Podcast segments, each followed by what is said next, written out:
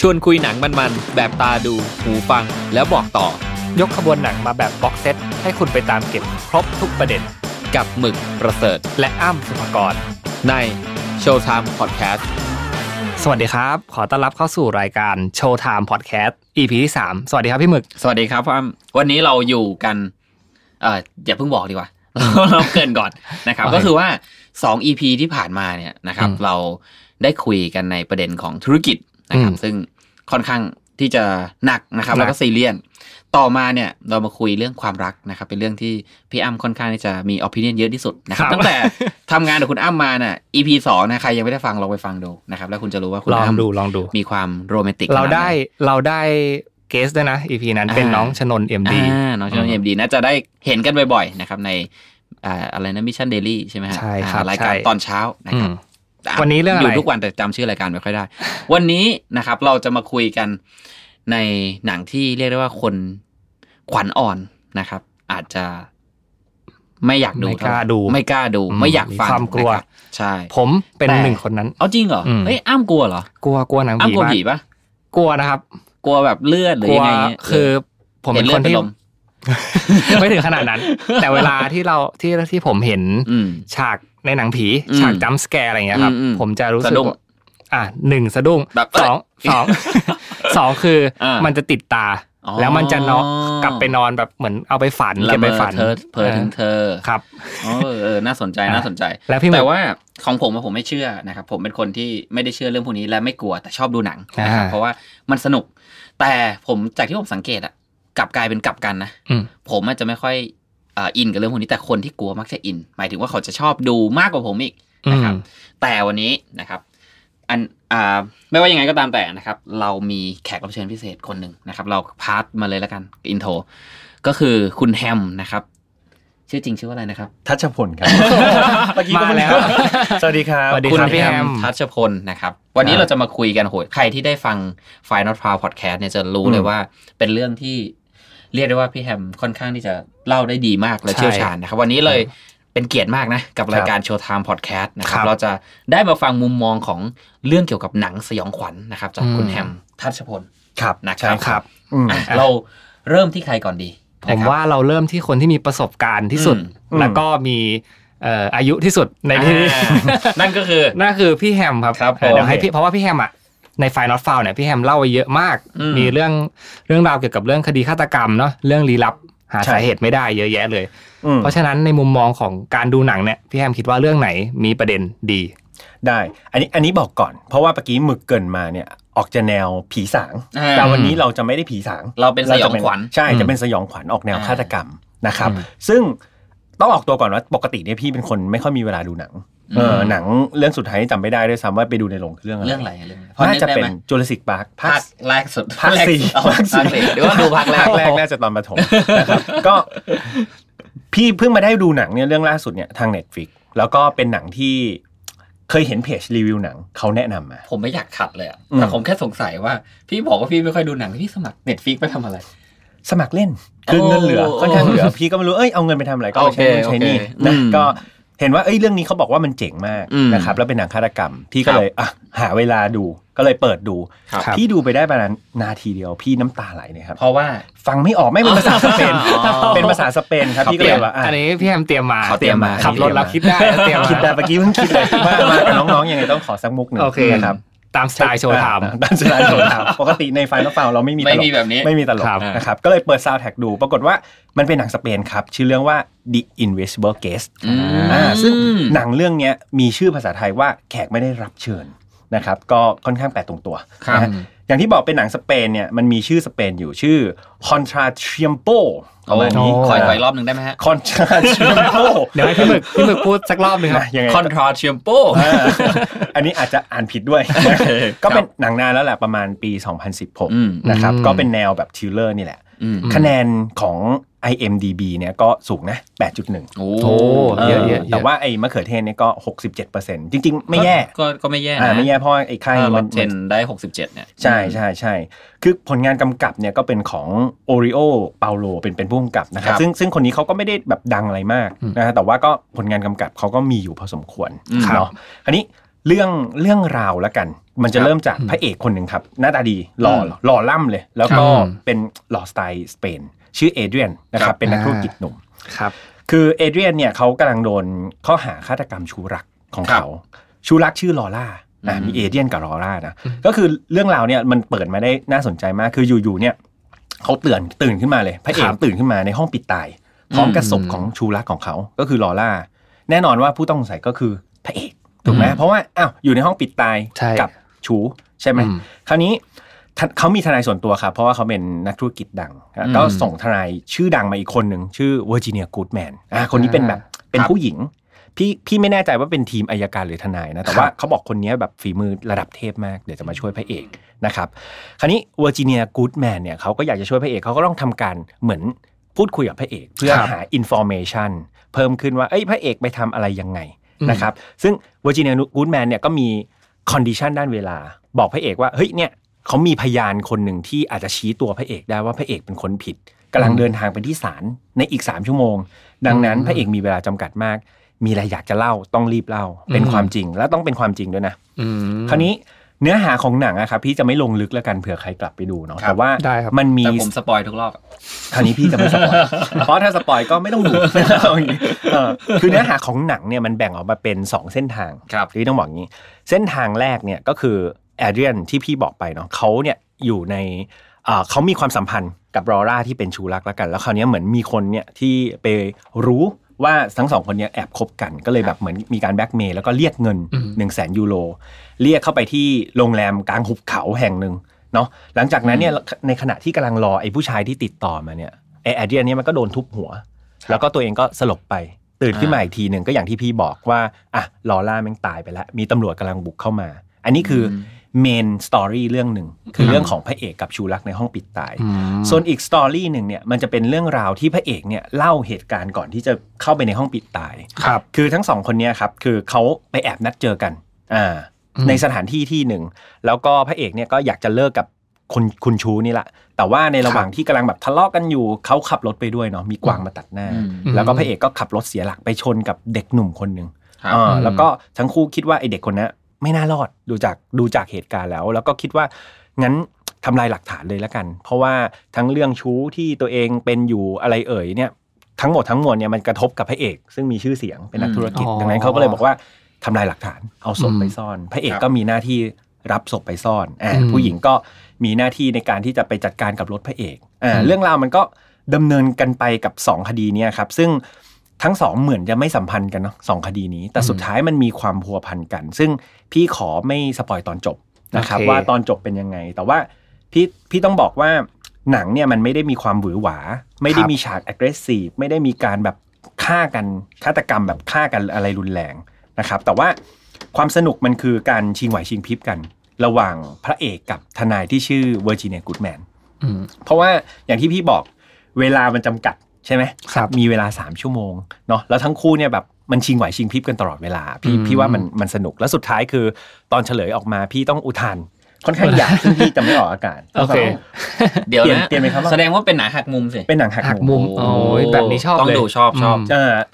คนที่ดูเชี่ยวเชี่ยวๆอาจจะพอเดาทางได้ครับแต่ว่าอ่าพี่อย่างที่บอกอะพี่ไม่ได้ดูหนังเยอะอืมากเท่าไหร่ดังนั้นคือ ต่อให้ คลุกคลีอยู่ในวงการนี้แต่พอครับตอนเฉลยออกมาก็เฮ้ยว้าวอืมพี่บอกเลยว่าเป็นเรื่องหนึ่งที่หักมุมได้ได้เนียนได้เนียนมากๆ อืมน่าสนใจ คือครับถ้าเป็นหนังที่เป็นหนังสยองขวัญอะมันมีหลายรูปแบบอืมแล้วก็ถ้าเป็น Invisible Gate เนี่ยอืพี่มแฮมคิดว่ามันเป็นในหมวดหมู่ไหนครับ จิตวิทยาหรือเปล่าหรือพี่ว่าว่ากึ่งกึ่งกึ่งกึ่งๆคือหนังเนี่ยเกิน 50%จะอยู่กับบทสนทนาของพระเอกอืมกับทนายเป็นเป็นหลัก แต่ว่าก็จะมีการตัดภาพค สรับลับไปมาระหว่างสองคดี แล้วมันจะเริ่มมีการอ่าหักมุมแล้วหักมุมอีก เพราะว่าสิ่งที่พระเอกเล่าณตอนแรกก็จะแบบหนึ่งพออีอืมคุณเวอร์จิเนียเนี่ยซักไซ้ไปเรื่อยๆ พระเอกครับมันจะเริ่มค่อยๆ หลุดความจริงออกมา ภาพที่เราเห็นมันจะ flashback กลับไปอืมเป็นภาพที่หักมุมขึ้นไปเรื่อยๆหักมุมขึ้นไปเรื่อยอืมๆจนตอนสุดท้าย เราก็จะรู้ความจริงนะครับอืมอ่าซึ่งพี่ไม่บอกว่าคืออะไร ซึ่งเฮ้ยน่าน่าสนใจดีอ่านะดีน่าสนใจมากผมดูชอบหนังหักมุมมาก ใช่ใช่คือดูเสร็จ ต้องอาจจะต้องไปโรงพยาบาลเพราะว่ามันเพราะว่าอะไรฮะหลังหักครับมันหักมุมมากใช้ได้ไหมครับอันนี้อันที่ได้สองได้ได้ขอบคุณมากขอบคุณมากนานๆทีโอเคนะอืมแม่เขาเตรียมมาเขาเตรียมเขาเตรียมมาเขาเตรียมมานะครับเดี๋ยวเดี๋ยวจะทำรายการทางไว้ก็อาจจะมีแค่ episode อืมคราวนี้ถ้า พี่พี่เชื่อว่าพอเป็นหนังฆาตกร หนังฆาตกรรมหนัง thriller อืมเนี่ยมันอาจจะหา key takeaway ยากสำหรับ Showtime ใช่แต่ว่าอืมคือเรื่องเนี้ยเนี่ยถ้าพี่จะมองในมุมของ key takeaway น่าจะเป็นในในมุมมองของอำนาจเงินมากกว่าโอ้คืออย่างที่บอกว่าพระเอกเนี่ยคือเป็นคนที่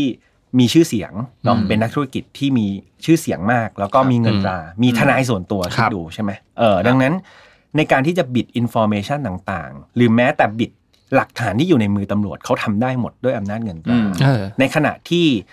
เหยื่อแล้วกันพี่ใช้คำว่าเหยื่อในครับคดีเนี่ย เป็นแค่ชาวบ้านธรรมดา แต่ว่าอืมเขาต้องลุกขึ้นมาสู้กับพระเอก ซึ่งดูแล้วไม่น่าจะสู้ได้เลย ทั้งอำนาจต่างๆ ทั้งเงินทองอืมเออแต่คราวนี้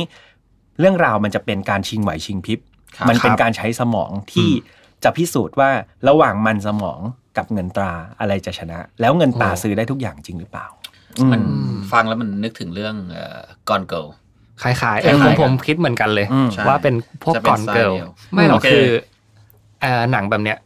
คืออีกแนวหนึ่งมันก็คล้ายๆพวก ถ้าถ้าพี่แฮมรู้จักมันอาจจะเรียกว่าราโชมอนหรือเปล่าที่มันจะมีใช่ถูกสลับไปสลับมาถูกถูกวิธีถูกแบบนี้เนี่ยเป็นวิธีการทำหนังที่จริงๆ มันเริ่มจากญี่ปุ่นนะอืมครับเออแล้วก็ เขาก็จะไม่เฉลยตอนแรกว่าเป็นครับใครอืมสุดท้ายแล้วเนี่ยหนังก็จะค่อยมาเฉลยอีกทีหนึ่งอืมซึ่งตัวที่เป็นฆาตกรเองเนี่ย บางทีบางคนอาจจะรู้อยู่แล้วอืมบางคนอาจจะไม่รู้ แล้วอืมความสนุกมันอยู่ตรงนี้แหละใช่ที่ว่าใครตีความเป็นในมุมไหนอือืมมอืมซึ่งซึ่งพี่ว่ามัน challenge มากสำหรับผู้กำกับ เพราะว่าการที่เราไปหักมุมเขาหลายรอบอะเหมือนคนดูจะเริ่มเดาทางและเก็บ information ได้ ดังนั้นคืออม บางคนเนี่ยเลือกที่จะดำเนินเรื่องเรียบๆแล้วหักสุดท้ายทีเดียว แต่บางครับคนราโชมอนอย่างที่อ้ำบอกอะมันหักหลายรอบดังนั้นอืมเขาต้องมีความระมัดระวังแล้วหลอกคนดูให้ได้จนตอนจบอืมไม่งั้นตอนจบมันจะไม่ว้าวแล้วกลายเป็นว่าไอ้ที่ทำมาทั้งเรื่องมันเสียเปล่า อืมอืมอย่างนั้นพี่พี่ว่ามุมในการกำกับหนังเรื่องนี้ถือว่าเนียนถ้าถามพี่โอเคถือว่าเนียนมาก เรื่องบทก็ดีบทก็ดีบทในตัวผู้นักแสดงก็เก่งเก่งนะทุกอย่างก็ดู โอเค ผมว่าถ้าพี่แฮมแนะนำมาเนี่ยเราก็ควรจะไปดู เพราะว่าพี่แฮมมาข้ามวอร์ด ในวงการได้เนี่ยคอมเมนต์ได้คอมเมนต์ให้ดูเอ้ยอันนี้ผมต้องดูแน่นอนอืมนะครับชื่อชื่อสเปนชื่ออะไรนะเอาเป็น invisible bucket ลืมแล้วสคริปต์หาไม่ทันโอเคนะได้ครับก็อันนี้ประมาณอันนี้ผมนี้ดูแน่นอนนะครับโอเคสำหรับใครที่ฟังไปแล้วเนี่ยผมอืมลองผมว่าคนที่ชอบหนังสไตล์หักมุมผมว่าคนดูหนังส่วนใหญ่ชอบนะอืมเพราะมันสนุกอะมันตื่นเต้นว่าเฮ้หยลายสรุเรื่ปองมันมีหลายเรื่องมากเอออืมเอ้ยแต่จริงๆ EP หน้าเดี๋ยวจะคุยเรื่องหนังหักมุมอะนะครับได้อะถ้าอย่างนั้น ของผมต่อนะครับของผมเนี่ยเป็น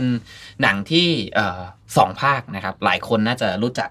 อืมหมักคุ้นกันดี แล้วก็เคยดูกันมาแล้วนะครับอืมนั่นก็คือเรื่องอิดนะครับ ชื่อภาษาไทยก็คือโผล่มาจากนรกนะครับอืมมันจะมีตัวละครหนึ่งที่เป็นหน้าปกของหนังเลยก็คือไวท์เพนนี่นะครับ เป็นตัว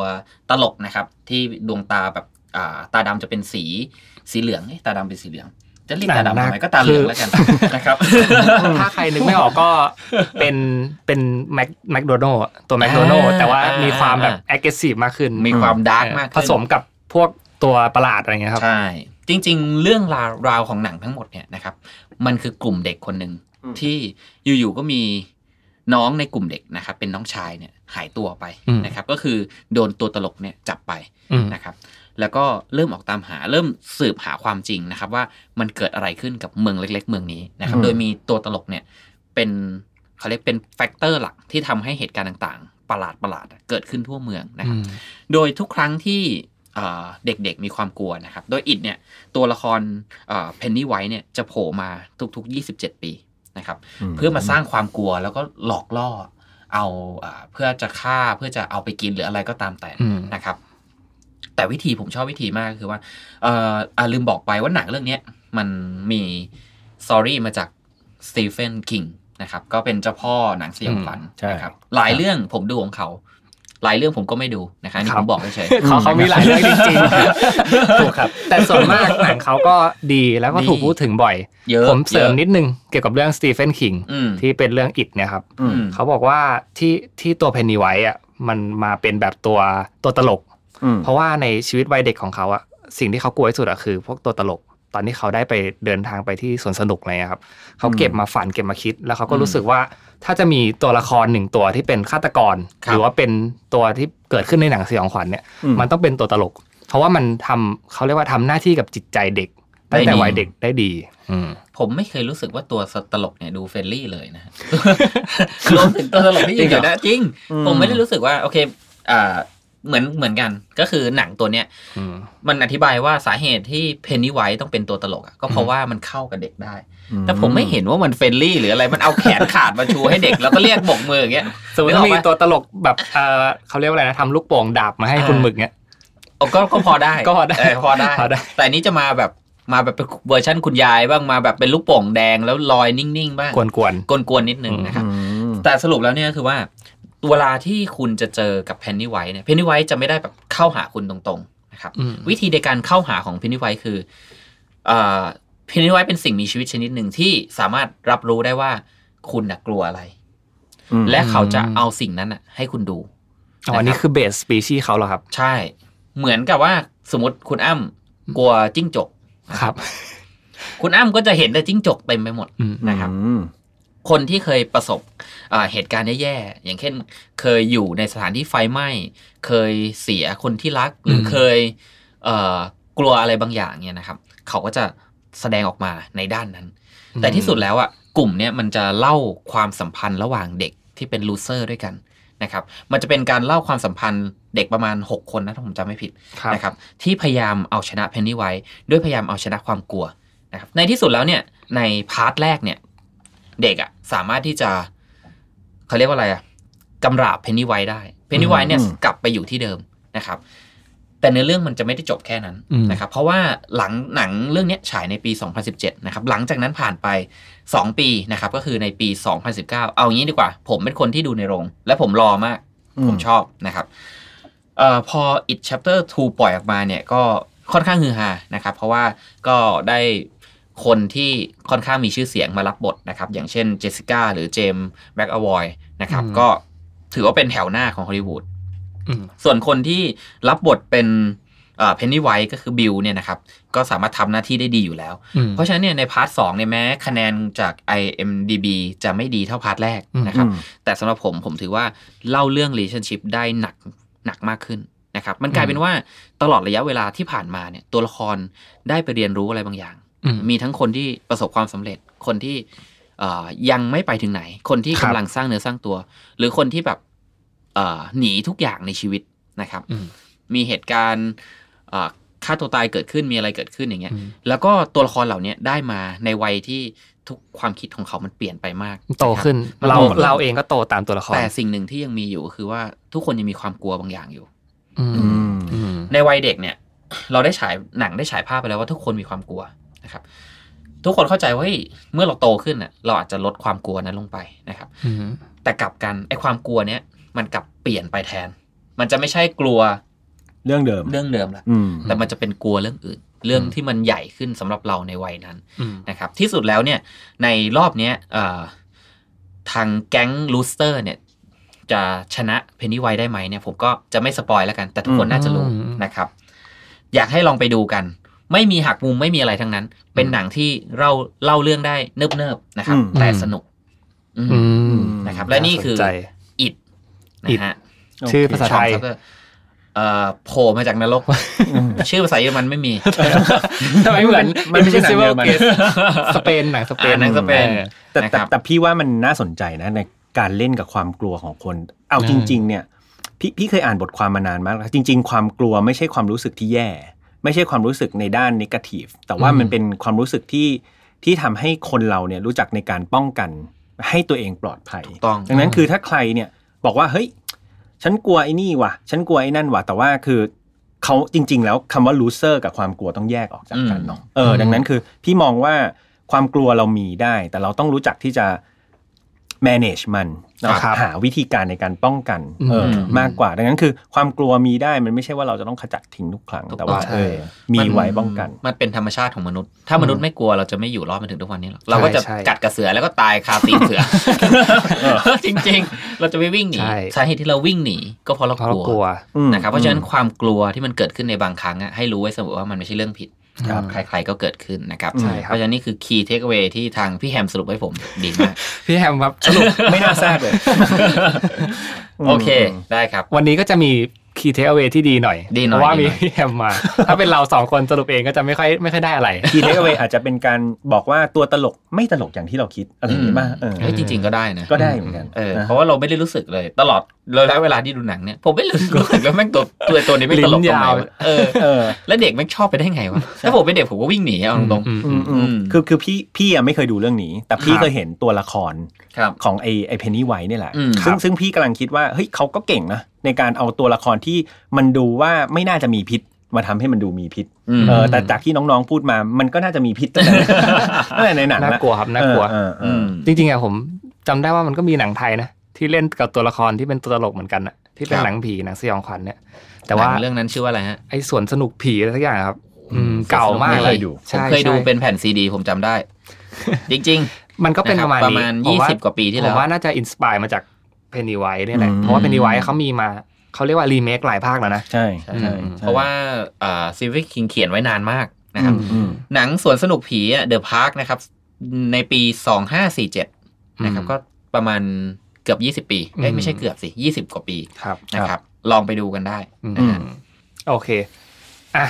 เรื่องสุดท้ายของผม อืม ที่ผมเตรียมมาก็เป็นหนังสยองขวัญ ซึ่งเป็นหนังสยองขวัญถ้าปีที่แล้ว ถ้าถ้าเทียบกันในปีที่แล้วนะครับ ก็ถือว่าเป็นที่พูดถึงอย่างมาก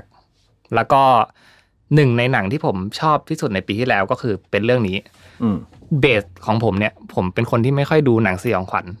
หรือว่าหนังผี เพราะว่าอะไรครับ เพราะว่าผมผมกลัวอย่างที่เกรินไปตอนแรกจริงเหรออืมคือแค่นั้นเลยครับทำไมเรื่องเนี้ย เพราะว่าใครบังคับให้ดูอะอย่างที่เรื่องอย่างที่รู้กันครับเรื่องอ๋อใครโอเคก็คือ หนังเรื่องนี้ครับ ชื่อว่า Us อืม ครับ หรือว่าชื่อภาษาไทยว่าหลอนรวงเราอืมอืมเมื่อกี้มีอิดอันนี้มี Us โอเคนี่คืออ่า Us อืมคือหนังเรื่องนี้เนี่ย ตอนที่ผมไปดูอะเพราะว่าหนึ่งเลยนะครับ หน้าปกมันดูดี คืออมคือเขาเรียกว่าอะไร ถ้าใครที่ชอบเสพงานศิลป์ในภาพยนตร์อะอืมผมคิดว่าเรื่องเนี้ยก็ควรจะไปเก็บไว้ครับอืมจะจะลองต้องลองไปศึกษาดู เพราะว่าหนังเรื่องนี้มันจะคล้าย ๆ เขาเรียกว่า คล้ายๆกับธีมที่หนังคนบองจุนโฮทำไว้กับ Parasite ที่มันจะมีภาพสวยอืมๆฉากที่มันดูดูมีการตีความ symbolic ต่างๆ เยอะแยะอืมอืมอะเรื่อง Us นะครับกำกับโดย Jordan Peele จับคุ้นชื่อนี้ไหมครับ คุ้นมาก คือเขาอะเคยทำหนังที่เป็นหนังรางวัลออสการ์บทภาพยนตร์ดั้งเดิมยอดเยี่ยมไว้อืมคือเรื่อง Get Out อืมชอบมาก Get Out ก็ดีมาก แต่ว่าส่วนตัวผมรู้สึกว่าผมทัสกับ Us มากกว่า Us มากกว่า Us เป็นเรื่องเล่าเกี่ยวกับเอ่อผู้หญิงคนหนึ่งครับ เรื่องมันจะเป็นผู้หญิงผิวสี ที่เปิดเรื่องมาเนี่ย เขาจะกำเหมือนไปเที่ยวที่เมืองที่ริมหาดที่เมืองบ้านเกิดของเขา แล้วเขาก็หลงหลงกับพ่อแม่ แล้วเข้าไปเจอกับเขาเรียกว่า เป็นเครื่องเล่นชิ้นหนึ่งเหมือนบ้านสดบ้านผีสิงอะครับอืมอืมเขาบังเอิญเข้าไปอยู่ในบ้านนั้น ครับ แล้วมันก็เกิดในฉากน่ากลัวมาก เป็นกระจกเยอะๆ แล้วก็เห็นหน้าตัวเองบ่อยๆอะไรเงี้ยครับอืมสุดท้ายเขาก็เหมือนกับไปพบกับผู้หญิงอีกคนหนึ่งที่หน้าตาเหมือนเขาเลย แล้วฉากมันก็ตัดสลับไปอย่างนั้นอืมตัดมาที่เขาเป็นในวัยเป็นผู้ใหญ่แล้ว มีครอบครัวครับ ก็คือมีสามีแล้วก็มีลูกสองคน ลูกผู้หญิงคนหนึ่งแล้วก็ลูกผู้ชายคนหนึ่งเขามีโอกาสได้พักร้อนไปฮอลิเดย์กัน ก็เลยเอ่อของผู้ชายเนี่ยเขาก็เลยบอกว่างั้นก็ลองไปที่บ้านเกิดไหมเพราะว่ามันอยู่ติดทะเลของผู้หญิงอะไรเงี้ยครับ มีโอกาสก็ไปผู้หญิงอะบ่ายเบี่ยงมาก เพราะว่าไม่อยากกลับไปที่นี่ เหมือนก็มีปมบางอย่างภายในใจอยู่ อืมซึ่งหนังจะไม่พูดถึงใช่ไหมก็คือบายพาสมาถึงตอนโตเลย ใช่ใช่อืมคือคล้ายๆกับเคสของพี่แฮมก็คือมันจะค่อย ๆ ถูกเฉลยครับ หนังมัน แล้วพอเขาไปถึงเนี่ย เขาก็ได้พักที่บ้านที่เป็นเหมือนวิลล่าที่เป็นอืมเกสต์เฮาส์เลยครับ แล้วมันก็อยู่ไปปกติแหละ แต่ผู้หญิงอะก็จะมีความหวาดระแวงอะไรอยู่ตลอด ซึ่งอันเนี้ยคือประเด็นที่เขาทิ้งไว้ในหนังอืมพอตกดึกกลับพบว่ามีคนที่หน้าตาเหมือนกับเขาทั้งสี่อะมายืนอยู่หน้าบ้านอืมอืมอืมเป็นใส่ชุดแดงๆ ถ้าเห็นในตัวตัวอย่างโปรโมทครับใส่ชุดแดงถือถือกันไกลอืมมายืนอยู่ ยืนยืนยืนจับมือกันยืนจับมือกันอ่ารออยู่หน้าบ้านเป็นฉากที่แบบเขาเรียกว่าฉากจำเลย อืมอืมแล้วอ่าผู้ชายที่เป็นสามีอะเขาก็ ตกใจแล้วเอ้ยใครมายืนอยู่พอออกไปเจอเห็นเป็นหน้าตัวเองก็ตกใจมากครับอืมสุดท้ายพวกเขาก็เหมือนต้องต่อสู้กับสี่สี่ชุดแดงเนี่ยที่หน้าเหมือนหน้าตาเหมือนเขาเนี่ยเป็นแฟดอืมอะต่อไปผมจะขออนุญาตพูดในเนื้อหา ก็คือ spoil สำคัญบางอย่าง ก็คือ spoil เนี่ยนะครับอืมแต่ว่าแต่ผมผมชอบจริงอืมหมายถึงว่าอาร์ตผมดูแล้วแบบเอออมเนี่ย ผมรอฟัง spoil แล้วผมชอบได้ เออเออคือพอพอเขาอะ ได้พบเจอกับสี่คนนี้แล้วอะเขาก็อืมมีโอกาสเขาเหมือนโดนจับแหละ แล้วก็ได้คุยกันสี่คนเนี้ย พูดไม่ได้ครับ แต่ว่ามีคนหนึ่งที่พูดได้ ก็คือตัวที่เป็นเขาเรียกว่าอะไร mirror ของนางเอก เป็นตัวที่หน้าตาเหมือนนางเอก แล้วเขาก็บอกว่าเขาอะมาเพื่อทวงคืนสิทธิ์บางอย่างของเขา คือ part ที่นั่งอยู่ในห้องโถงอืมนะครับ ก็คือนางเอกกับแฝดเนี่ยใช่คุยกันเนี่ยอืม part เนี้ยเป็น scene ที่ผมรู้สึกว่านักแสดงเนี่ยแสดงได้โคตรดี ยอดเยี่ยมมาก ใช่ใช่อืมนักแสดงเอ่อลูปิต้ายองกูใช่ครับอืมซึ่งตัวละครทั้งสี่อะเขาก็มีชื่อนะครับแบบอย่างตัวเนี้ยเขาชื่อเรดตัวตัวผู้หญิงเนี่ย แล้วก็ส่วนคนอื่นก็มีอับราฮัมอัมเบร แล้วก็พูโตอืมคือครอบครัวเขา ซึ่งชื่อพวกนี้เนี่ยผมว่ามันน่าจะเป็นซิมโบลิกที่ถูกตีความมาจากอะไรบางอย่างอีกทีหนึ่ง ผมไม่แน่ใจว่าอาจจะเป็นพวกคัมภีร์ของศาสนาอะไรเงี้ยครับ เรื่องมันก็ เหมือนทางเรื่องอะครับ มันก็จะมีการไล่ล่ากันอืมการหนีกันของพวกนี้ เขาเรียกว่าเป็น thriller ที่ผสมกับเรื่องจิตวิทยาไปด้วย เราก็จะกลัวทุกครั้งที่พวกเขาออกมาอืมแต่หนังเรื่องเนี้ยครับ มันถูกตีความไปเยอะกว่านั้น คือจอร์แดนพีลถ้าเราสังเกตงานของเขาเนี่ย เขาจะเป็นคนที่ชอบในการทำหนังที่เป็นหนังเสียดสีสังคม อืมเอ่อเขาบอกว่าที่มาแหล่งที่มาของสี่คนเนี่ย ชุดแดงเนี่ย ที่เป็นตัวมิลเลอร์เนี่ย เขามาจากใต้ดินครับอืมซึ่งเป็นเป็นแหล่งที่อยู่ของคนที่หน้าตาเหมือนกับคนที่อยู่ข้างบนอ่าอืมแต่ไม่มีโอกาสได้ลืมตาอ้าปากคนข้างบนกินอะไร คนข้างล่างต้องกินของสดของเน่ามเขาบอกว่าอันเนี้ยมันเปรียบเสมือนการตีความระหว่างกลุ่มชนชั้นบน กับคนอืมชนชั้นล่างอืมเป็นเรื่องของสังคม อืมอืมเรื่องอัสเนี่ยครับที่เขาใช้คำว่าอัสเนี่ย เพราะว่าเขาย่อมาจากคำว่า United States ซึ่งเขาพยายามจะตีความ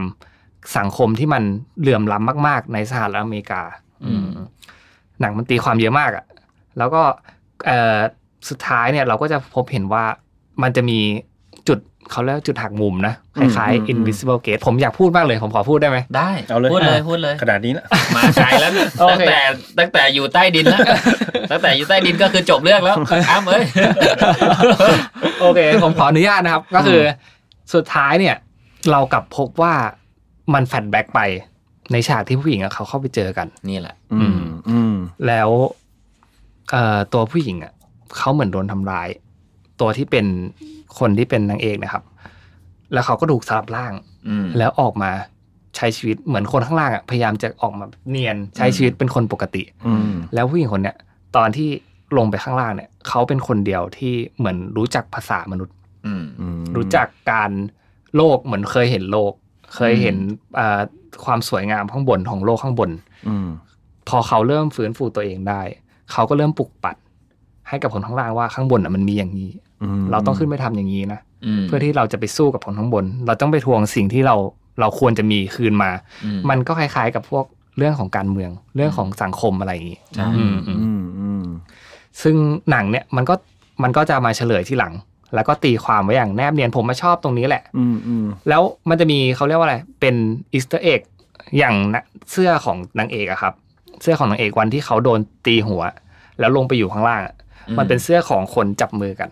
ใช่ อืมมันเป็นเขาเรียกว่าอะไร มันเรียกร้องหนึ่ในแคมเปญของอเมริกัน ใช่ครับมันเคยเกิดขึ้นจริง ใช่ใช่อืมแคมเปญเรื่องแบบการเรียกร้องสิทธิอืมอะไรอย่างงี้ใช่ที่จับมือต่อกันยาวๆไปใช่เรื่อยๆใช่ใช่อืมเขาก็เลยเอาตรงเนี้ย มาเหมือนไอเสื้อตัวนั้นอะมันถูกขึ้นหิ้งไปเลยอืมแล้วกลายเป็นเหมือนของที่เอาไว้บูชาอืมครับ แล้วหลังจากนั้นเนี่ยเขาก็เลยบอกว่า objective ของเราอะโกของเราที่เราต้องทำให้สำเร็จอะคนข้างล่างเนี่ยก็คือการขึ้นไปทำแบบอืมทำสัญลักษณ์นี้ อืมสร้างตัวตนออกมา อืมแล้วหนังมันก็น่ากลัวมาก ผมรู้สึกว่าฉากที่มันจับมือเรียงกันยาวๆมันดูแบบ คนลุกคนลุกมากแต่เลยว่าอะมันจับมือกันแบบกลางวันด้วยนะ หมายถึงว่ามันไม่ใช่เหตุการณ์ที่เกิดขึ้นกลางคือืนมระหว่างนั้นก็มีฉากที่มันค่อนข้างชวนเขาเรียกว่าอะไรชวนอึดอัดเยอะตลอดทั้งเรื่องมากนะครับเอ่อผมว่าผมสงสัยเรื่องหนึ่งอืมนะครับ ก็คือว่าจนผมดูจนถึงทุกวันเนี้ผมยังไม่เข้าใจแล้วสรุปแล้วเนี่ยทำไมการทดลองที่เกิดขึ้นข้างล่างอะจุดประสงค์ที่แท้จริงของมันคืออะไร อืมอืมผมผมครับคล้ายคล้ายว่าจะมีซีนหนึ่งที่ตัวละครน่ะสามารถควบคุมกันและกันได้อืมอ่านะครับใช่ เหมือนกับว่า ผมไม่มั่นใจว่าคนข้างล่างหรือคนข้างบนจะสามารถควบควบคุมอีกฝ่ายได้นะครับอืมมันจะมีซีนหนึ่งที่มันฆ่าคนข้างบนใช่คนข้างบนพยายามฆ่าคนด้วยการอืมควบคุมอีกคนหนึ่งแล้วก็ถอยเข้าไปครับให้เขาโดนไฟคลอกมันถ้าผมจำไม่ผิดอืมอืมก็คือถ้าถ้าคนข้างบนทานอะไร คนข้างล่างก็ต้องทานคล้ายๆกัน คือมันอืมเหมือนกันเหมือนหุ่นเชิดซึ่งกันและกันอืมแต่คนข้างล่างไม่มีโอกาสได้กินของดีอืมๆเอออันเนี้ยก็คือสิ่งที่หนังอะสื่อ แต่จริง ๆ แล้วอะครับ มันเหมือนเขาเรียกว่าอะไร ไอ้ธีมเรื่องอุโมงค์ครับเรื่องที่เป็นมีหนูมีอุโมงค์อืมมีการทดลองใต้ดินกับอเมริการัสเซียอะไรเงี้ยครับอืมคือมันเป็นมันเป็นข่าวดังในช่วงยุคเจ็ดศูนย์ของยุคช่วงนั้นอืมที่เกิดขึ้นในสหรัฐอเมริกาอืมเขาก็เลยเอาประเด็นเนี้ยมาเล่นอืมอืมกับบวกกับเรื่องประเด็นสิทธิอืม อืมอืมเอ๊ะสรุปแล้วการทดลองมันมีเพื่ออะไรนะการอ่าเขาผมว่าน่าจะเป็นธีมอืมน่าจะเป็นเชิงเชิง theme concept เฉยๆ แต่ว่าอืมอีกอีกมุมหนึ่งที่ผมแต่มันได้อธิบายนะ ในหนังเออมันก็มีคนพยายามอธิบายเป็นเรื่องเป็นราวว่า สาเหตุเนี่ยมันเป็นช่วงหนึ่งที่เขาอะต้องการหาวิธีอย่างอย่างตอนนี้เราก็อาจจะมีเรื่องของโคลนนิ่อัลกอริทึมเรื่อง AI อืมเรื่องอะไรอืมต่างอืๆมเพื่อที่จะคอยคอนโทรลประชากรให้มันอยู่ในความควบคุมให้ครับได้อืมสิ่งเนี้ยถ้าที่พ่อผมจำไม่ผิดมันก็คลับคล้ายคลาเหมือนกันว่า มันเป็นการทดลองที่เคยเกิดขึ้นมานานมากแล้ว แล้วมันอืมถูกทิ้งล้างไปทิ้งล้างใช่ แล้วในขณะเดียวกันอะไอประชากรที่อยู่ข้างล่างอะมันก็เติบโตปกติ เพราะมันคือคนนิ่งแบบใช่มันมันเชื่อมถึงกันเสมออมนะครับผมอ่านบทวิเคราะห์มา ซึ่งแหล่งเดิมครับ พันทิปเป็นเป็นเป็นการวิเคราะห์ที่ดีมาก คืออมควรจะออกมาเป็น content creator กันได้แล้วคือเขาบอกว่า ไอ้มันจะมี symbolic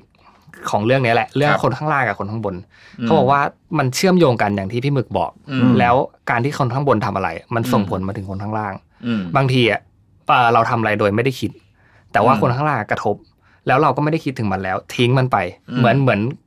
วาง bomb ไว้อืมแล้วก็คนข้างล่างก็คือรับได้รับผลกระทบอะไร คนข้างบนไม่รู้เลย อืมจะเดินไปข้างหน้าอย่างเดียวใช่อืมอันนี้คือประเด็นของหนัง key takeaway ของผมแล้วกัน ครับอืม key takeaway อะไรนะครับพี่แฮม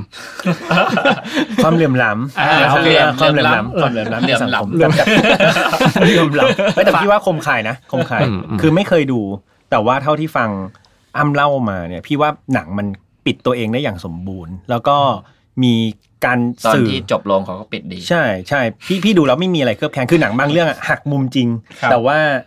งงงๆอะมันจะมีแบบเฮ้ยไอ้นั่นก็ไม่อ่าไม่ใช่เปล่าวะยังไม่ได้เฉลย แต่อืมแต่เท่าที่ฟังอ้ำมาถ้าอ้ำเล่าไม่ตกหล่นนะครับพี่ว่ามันปิดตัวเองได้ดี แล้วก็มันมีอะไรในหนังที่เราตีความได้เยอะครับใช่เออใช่หมึกดูตีความแบบหนึ่งอ้ำดูตีความแบบหนึ่งพี่ดูอาจจะตีความแบบหนึ่งอืมแต่ว่าสุดท้ายแล้วหัวใจหลักคือเรื่องความเหลื่อมล้อืมำอ่าเออพี่ว่านั่นคือสิ่งที่เขาอยากจะจริงสื่อครับนะฮะ ก็ใครที่จะไปดูก็อาจจะไม่ต้องดูแล้วนะฮะเพอรู้รู้ทุกอย่างแล้วรู้หมดเลแล้วยสปอยเรียบร้อยแล้วอืมอืมอืมเออแต่ว่าจริงๆมันมีอีกดีเทลอีกเยอะใช่ลองไปดูเออแต่ไปเก็บดีรายละเอียดที่สุดเราก็อยากให้ดูอยู่ดี ใช่ใช่ใช่เพราะว่าสมองจอร์แดนฟิลเนี่ยเป็นหนึ่งในผู้กำกับที่ผมชอบมาก ผมดูหนังของเขาแค่สองเรื่องนะอืมแต่ก่อนเขาเป็นนักแสดงตลกนะครับเพิ่งมาเริ่มกำกับจริงๆได้ไม่นานมากอืมนะครับรู้จักครั้งแรกเลยก็คือ Get Out เนี่ยแหละอืมอืมนะครับก็เรื่องก่อนหน้าเอ่อ Us อืมอืมอืมอืมอืมโอเค ผมว่าวันนี้ก็คนละเรื่องนะครับแน่น ๆ กันไปได้ขอบคุณพี่แฮมมากนะครับ ที่ได้ครับมาร่วมสนุกสนานกับเรานะครับพร้อมแล้วปล่อยมุกกับเรานะครับผมว่าเดี๋ยวให้พี่แฮมฝากรายการนิดหนึ่งฝากรายการหน่อยพี่ได้ครับก็ฝากไฟนอตฟาวตอนนี้มาถึงซีซั่นที่สองโอ้โหซีซั่นที่สองถ้าไม่มีคนฟังก็จะไม่มีซีซั่นที่สามดังนั้นสุดยอดฮะช่วยฟังหน่อยจะได้มีซีซั่นฝากที่สองด้วยครับคือฟาร์ฟาเนี่ยเป็นเหมือนเรือธงของเราใช่ครับอืมซึ่งซึ่งไฟนอตฟาวจะเป็นเนื้อหาเกี่ยวกับเรื่องลึกลับ การฆาตกรรมแบบนี้แหละครับแบบนี้แต่ว่าเลยแบบเออ Showtime แบบนี้เลย แต่ว่าซีซั่นสองเนี่ยพี่ก็จะเน้นให้มันดีฟขึ้นให้มันดาร์กขึ้นโอ้โหดขึ้นอืมเพราะว่าพี่เชื่อว่าคนเราทุกคนเนี่ยมันไม่ไม่มีใครเป็นสีขาวร้อยเปอร์เซ็นต์ครับอ่าดังนั้นคือเราเรียนรู้ที่จะเห็นสีดำบ้าง เพื่อที่เอาสีดำเหล่านั้นนะมาเป็นบทเรียน ให้เราแบบป้องกันตัวเองทั้งปัจจุบันและอนาคตเออโอ้เพื่อไม่ให้เราถลำเข้าไปเป็นสีดำหรือเจอคนที่เป็นสีดำอืมเราก็รู้จักป้องกันตัวเอง นะครับแล้วก็นี่คือไฟล์ not file นะครับสำหรับคนที่สนใจรายการก็ไป search กันได้